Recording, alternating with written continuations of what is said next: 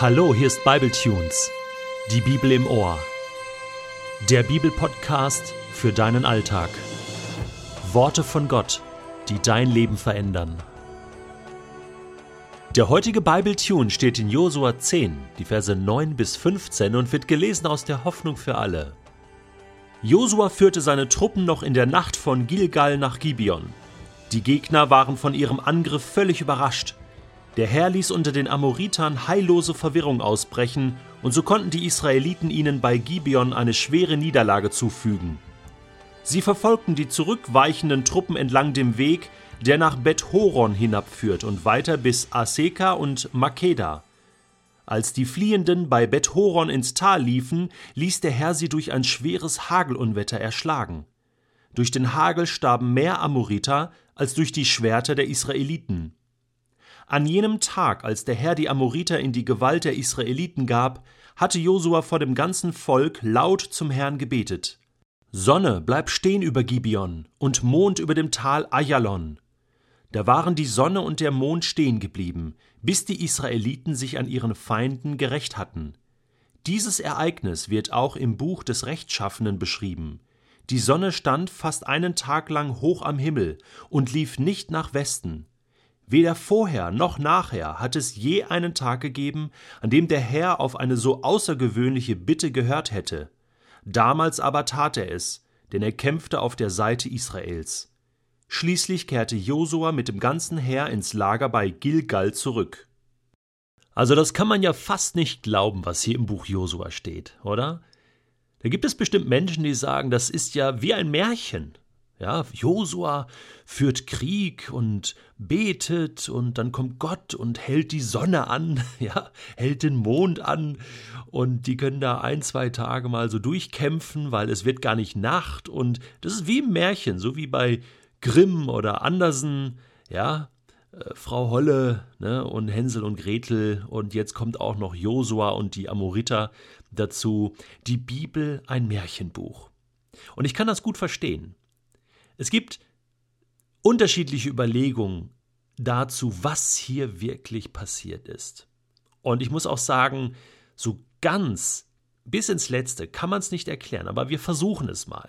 Da gibt es natürlich Leute, die sagen, ja, also der Josua, der hat da gebetet, der hat da gekämpft und die waren da so äh, beschäftigt mit dem Kämpfen, äh, die haben das so wahrgenommen, empfunden, ja, dass irgendwie der Tag heute länger war.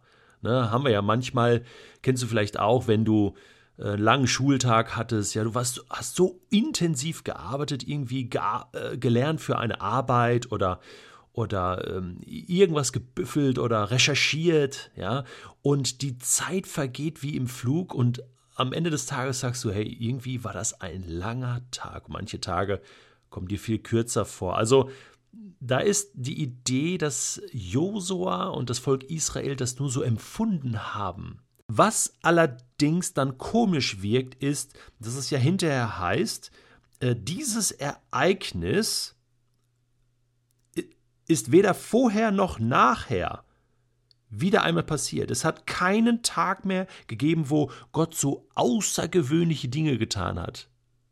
Also das muss schon ein bisschen was anderes gewesen sein als jetzt nur rein menschliche Wahrnehmung, dass da irgendwie die Sonne äh, so ein bisschen länger geschienen hat als sonst. Denke ich mal. Das andere ist, dass Leute sagen, ja, man muss das hier wirklich wörtlich nehmen. Also, das ist tatsächlich passiert, was Josua hier betet. Und äh, ich habe mal recherchiert, äh, Professor Dr. Werner Gitt, ein bekannter christlicher Wissenschaftler, der schreibt zu dieser Stelle hier, also das ist schon ein Problem.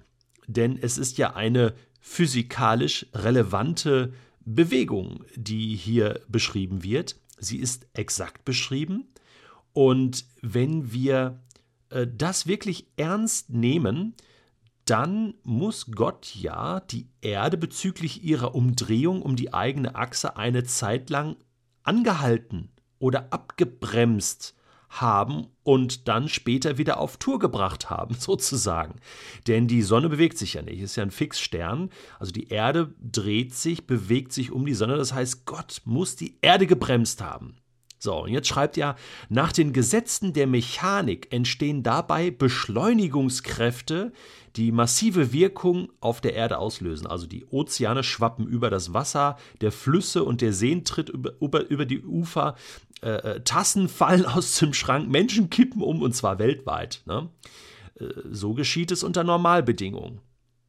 Aber dann schreibt er, tja, hier greift aber jemand ein, nämlich Gott, der Himmel und Erde durch sein Allmachtswort geschaffen hat. Es ist eine Kleinigkeit für ihn, in den sonst geltenden Naturgesetzen vorübergehend ein paar Parameter zu ändern. Ja, hierfür verwenden wir die Bezeichnung Wunder. Das ist wissenschaftlich nicht mehr zu erklären. Und so ist ja vieles, was in der Bibel ist, wissenschaftlich nicht zu erklären. Da greift Gott ein in diese Welt. Und wenn das passiert, setzt er Naturgesetze mal für einen kurzen Moment außer Kraft. Da schallen die Posaunen vor Jericho und die Mauern stürzen ein. Da hält Gott das Wasser des Jordans auf. Das sind ja die Themen, die Wunder im Buch Josua.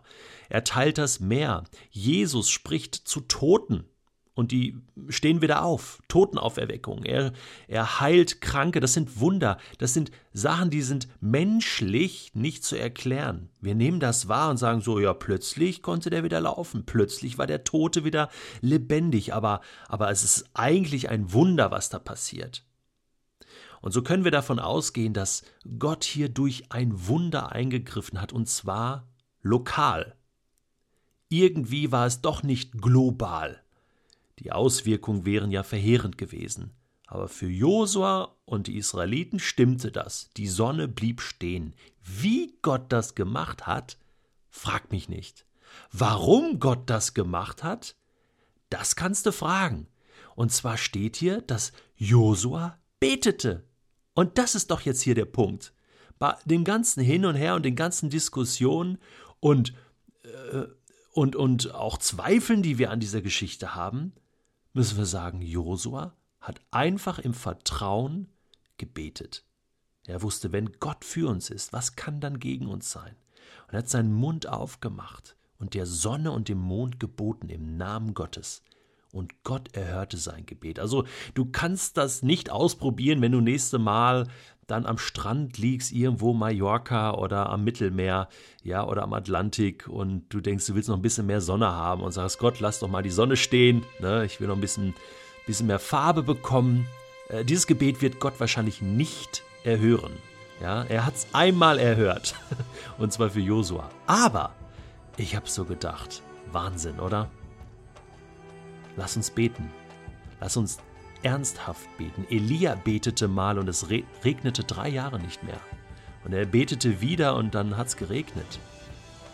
Wir können Gott auch um ganz außerordentliche Dinge bitten, wenn es in seinem Sinne ist, in seinem Willen.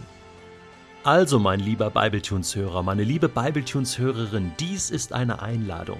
Um was willst du den allmächtigen Gott im Himmel heute bitten?